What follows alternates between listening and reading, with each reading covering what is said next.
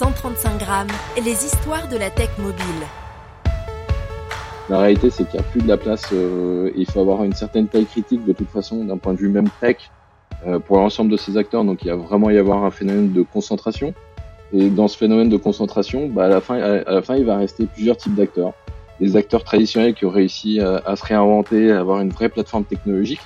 Donc ça, euh, on en voit certains euh, en Europe hein, euh, ou même en France. Je pense qu'il y a pas mal de, de, qui ont des, infrastructures technologiques plutôt avancées. Il y a d'autres acteurs où ça sera un petit peu plus difficile. Et à côté de ça, on va voir l'émergence d'acteurs comme nous, hein, euh, N26, où aujourd'hui on est déjà la deuxième plus grosse banque en Allemagne.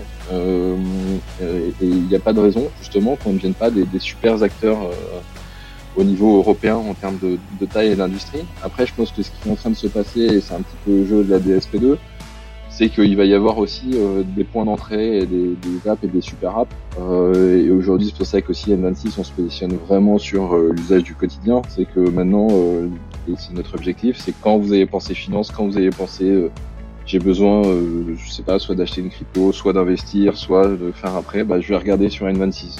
Peut-être que tous les produits ne sont pas nécessairement que d'N26, mais on sera capable de proposer les meilleurs produits, en tout cas d'être vraiment le point d'entrée pour le client. Donc ça aussi, c'est un des vrais enjeux du futur, c'est comment est-ce qu'on devient le point d'entrée dans la finance, comme les devenus euh, Amazon, euh, par exemple, pour l'achat en ligne, comme, les deux, comme le sont devenus Kayak et Booking pour acheter des, billets d'avion, et ainsi de suite. Donc c'est comment est-ce qu'on devient finalement cet acteur qui est le point d'entrée euh, pour la finance.